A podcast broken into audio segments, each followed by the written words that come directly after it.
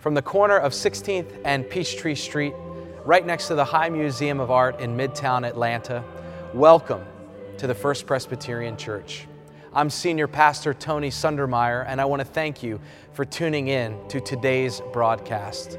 And I would invite you now to join us in the worship of God.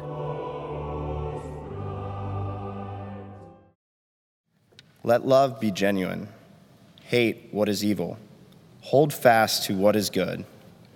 Love one another with mutual affection. Outdo one another in showing honor. Do not lag in zeal be ardent in spirit. Serve the Lord. Rejoice in hope. Be patient in suffering. Persevere in prayer. Contribute to the needs of the saints. Extend hospitality to strangers. Bless those who persecute you. Bless and do not curse them. Rejoice with those who rejoice. Weep with those who weep. Live in harmony with one another. Do not be haughty, but associate with the lowly. Do not claim to be wiser than you are.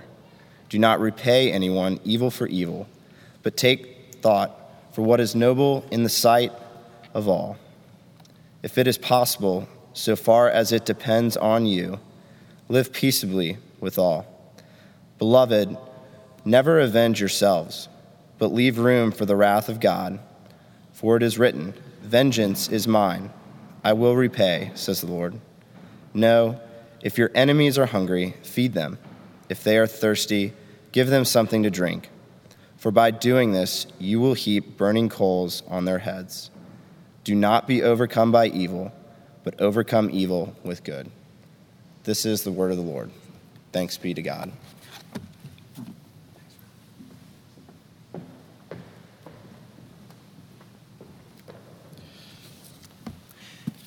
In addition uh, to the passage from Romans that Robin read for us this morning, we also have a gospel lesson from the gospel writer Matthew.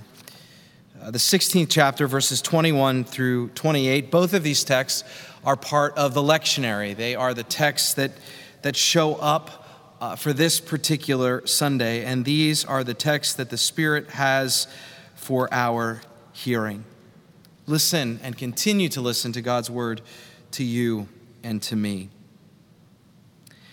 From that time on, Jesus began to show his disciples that he must go to Jerusalem and undergo great suffering at the hands of the elders and chief priests and scribes and be killed. And on the third day, be raised. And Peter took him aside and began to rebuke him, saying, God forbid it, Lord. This must never happen to you. But Jesus turned and said to Peter, Get behind me, Satan. You are a stumbling block to me, for you are setting your mind not on divine things, but on human things.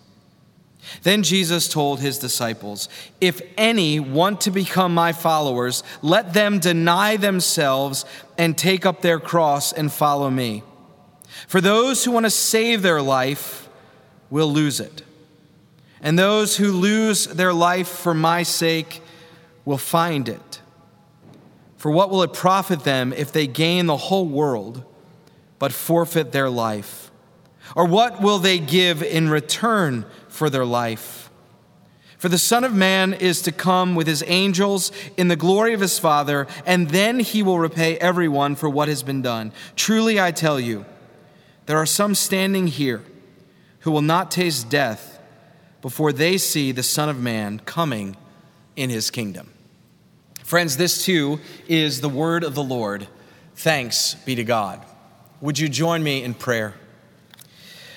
Lord, break open uh, these ancient words afresh to us this day so that we would be different people than those who logged on this morning, different people than those who decided to, to worship, whether live or, or later in the week. That somehow, by the power of your Spirit, you, you would meet us exactly where we are, that you would transform us and shape us even to be more like your Son, Jesus the Christ. It's in His name that we pray. Amen. Well, in the text from Romans that Robin read for us, uh, the Apostle Paul wrote these words Do not lag in zeal. Do not lag in zeal. Zeal, of course, is a spirited and enthusiastic pursuit of a particular cause or a particular purpose. So, what we hear Paul saying here in this text is something like do not delay, do not halt, do not interrupt the intensity of your enthusiasm, the intensity of your commitment for Christ. Do not suspend your passion for the gospel. Do not defer the living of your faith for another day far out on the calendar. Do not relent. Do not lose your tenacity when it comes to your faith. Do not lose that, that drive when it comes to your witness. Do not lose that passion when it comes to who Christ is and, and what he's done. As you know, zeal delivers for us the word zealot. And to paraphrase the great British writer G.K. Chesterton, a zealot is not the person who has lost their reason. The zealot is the person that is willing to lose everything except their reason. The zealot is not the person who has lost their reason. The zealot is the person that is willing to lose everything except their reason. You see, the, de- the zealot is uh, dedicated, the zealot is, is focused, the, the zealot is single mindedly committed to their reason, to their rationale, to their worldview. They are committed to their purpose, they are committed to their mission, they are committed to their worldview, so much so that they are willing to sacrifice, they are willing to lose everything in order for that thing to be accomplished. Now, I find it to be the case, I find it to be true that one's zeal directly corresponds to their willingness to forego what others might deem to be important, what others might say is essential. A zealot and, and our zeal directly corresponds to the, to the willingness to sacrifice, the willingness to let something go in order for our purposes uh, to be achieved. Now, now we all can make judgments uh, about zeal, right? I mean, we can, we can judge a zealot's cause to be unjust or immoral or even evil, and we can just as easily judge a zealot's cause to be good or right.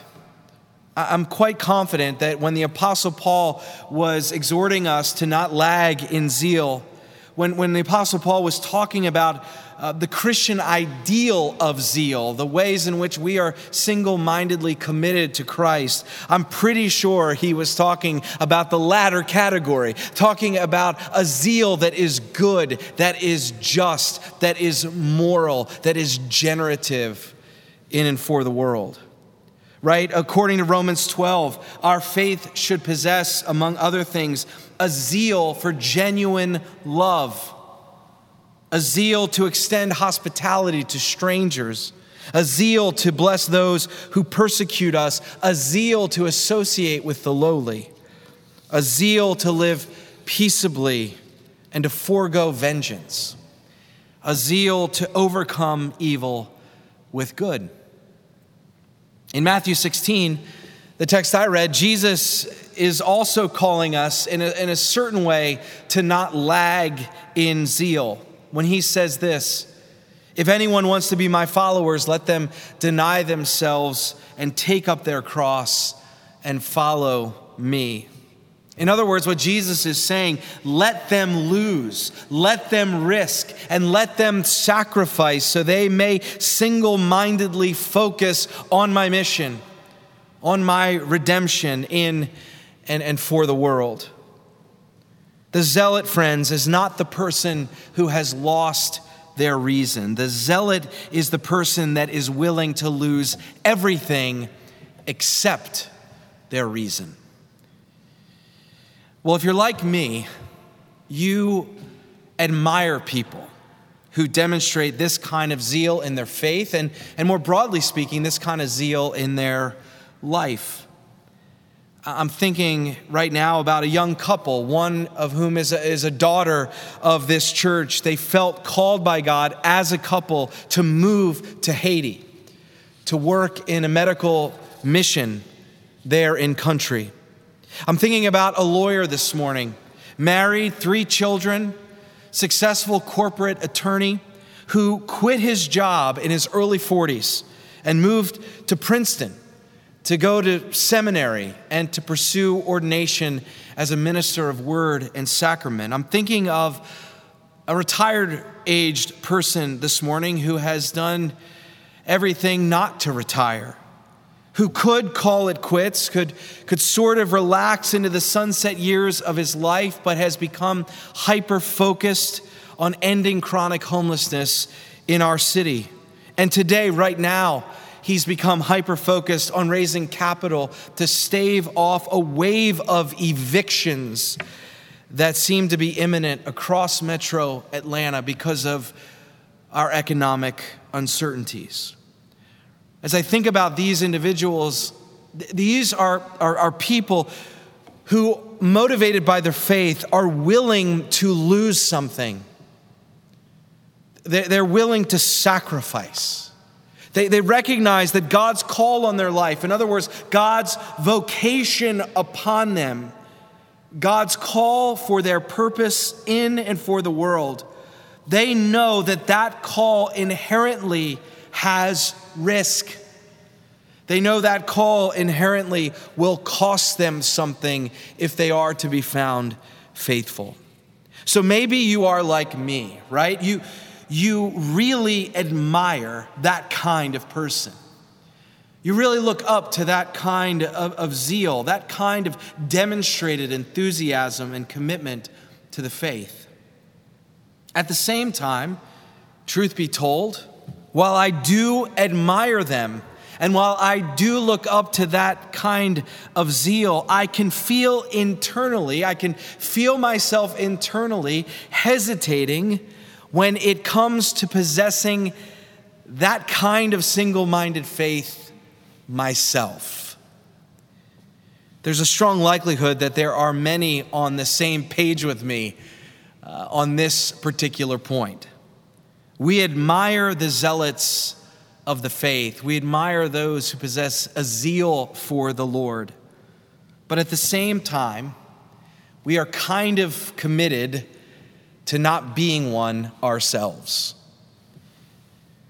Right? Let's remember, after all, right? I, am speaking to a lot of Presbyterians, right? Many of us are, are part of, of a tradition that is the middle way. It's the moderate way. It's, it's the middle road. If you, if you look up measured and you look up moderation and, and you look up balance in the dictionary, there would be a picture of Presbyterians.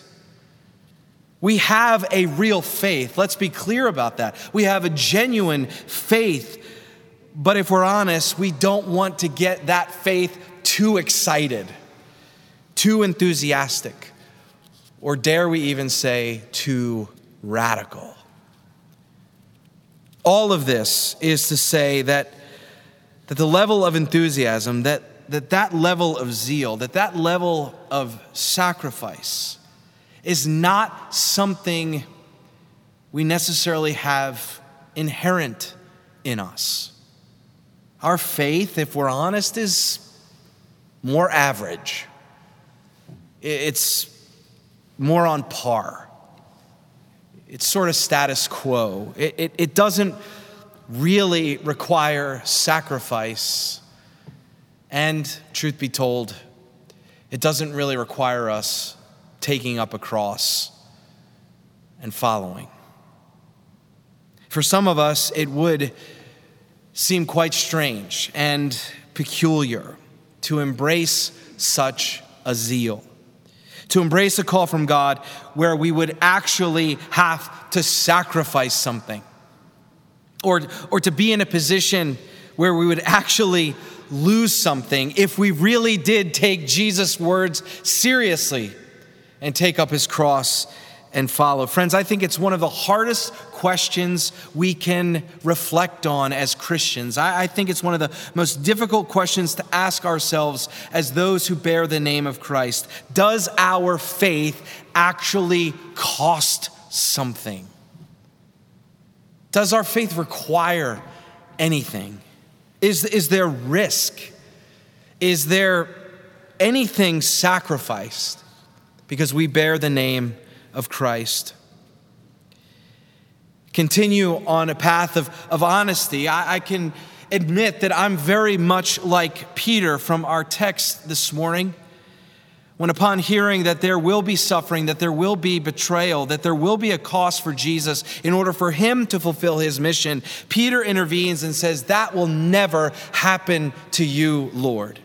Not on my watch. That won't happen to you, Jesus. It's almost like Peter is channeling his inner Presbyterian. There's got to be a middle way here. There's got to be a middle ground, Jesus. Let, let us keep it more steady, shall we? Let's calm down. Let's take a step back. Let's not throw ourselves out there where we could even think that we would be subject to such betrayal and to such suffering. And what does Jesus do? He doesn't say, oh, yeah, Peter, you're right, let's dial it back some. He actually rebukes Peter. He calls him a name. He calls him Satan and says to get behind him, to get out of his way, because his mission is clear. Jesus says, Peter, you have things on your mind that are earthly, that are human, and you don't have on your mind what God has on God's mind. And so we cannot avoid this fundamental truth. The way of Jesus, the Christian life, costs us something. And, and, that's strange to a world that loves moderation. It's strange to a world that doesn't want to go too far. It's peculiar and odd. Now, look, I am Presbyterian.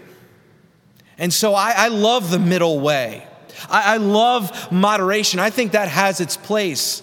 One of the values and benefits of, of this middle way is that we try to keep the doors as wide open as possible for people from all walks of life that can be community together. Being measured and being balanced and being aware of nuance has its place in the life of our faith. But what the scriptures tell us is that zeal has a place too, and it's not marginal. It doesn't sit at the kids' table for holiday meals. It's right there, it's, it's center stage. This zeal is not the exception, but the rule. Taking up your cross is core to the Christian life.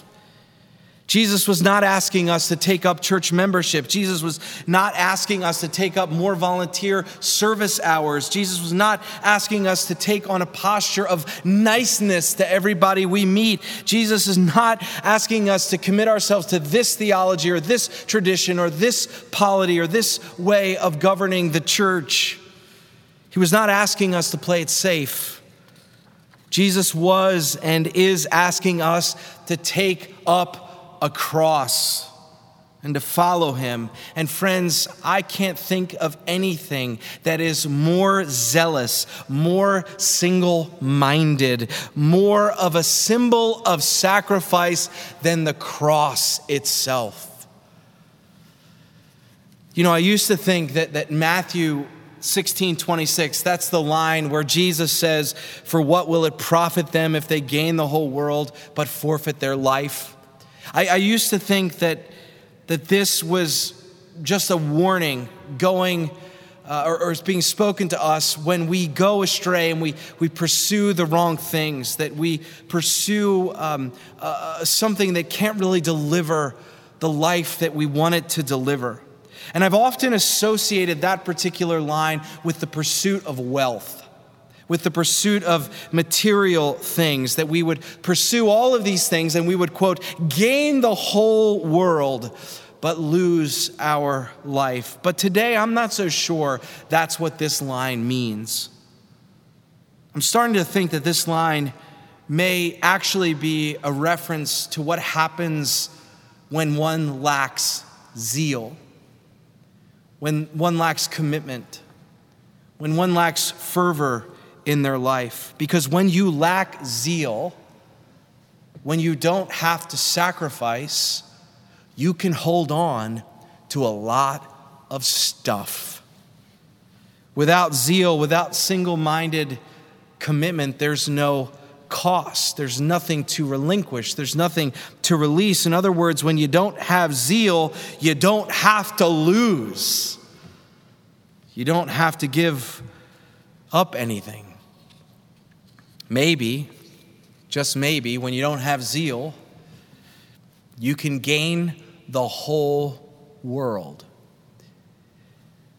But as Jesus says, you will lose your life the Greek word for life here is the word for soul. It's the word psyche. It's a, it's a reference to our essence, to the very core of who we are. And perhaps what Jesus means is that you will lose your essence if you lose your purpose.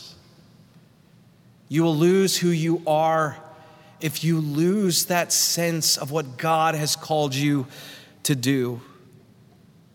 You would lose what you were really made for. You have lost the authentic and generative life you were called to live. What good is it if you gain the whole world but forfeit that? Forfeit the very reason you were created. Let's be crystal clear on this point. Taking up one's cross, leaning rather into a a deeper enthusiasm for the gospel is not just odd and peculiar, it is really, really hard. It is extraordinarily difficult.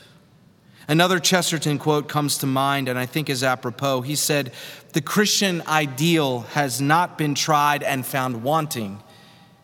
The Christian ideal has been found difficult and left untried. And so, thank God for God's grace right? I mean, thank God for the patience that God has with us in our moderate status quo faith. Thank God for forgiveness and redemption. And thank God for this moment. Thank God that the Spirit speaks to us even today, 2,000 years uh, later, speaks right into our very lives and into the context of our lives, calling us to a deeper commitment, calling us not to lag in zeal. Friends, I believe this with my heart. God will give us the courage, God will give us the wisdom, God will give us the words, God will give us the grace, God will give us the stamina that we need to be zealous in our faith to not lag in zeal, to take risks, and even to sacrifice.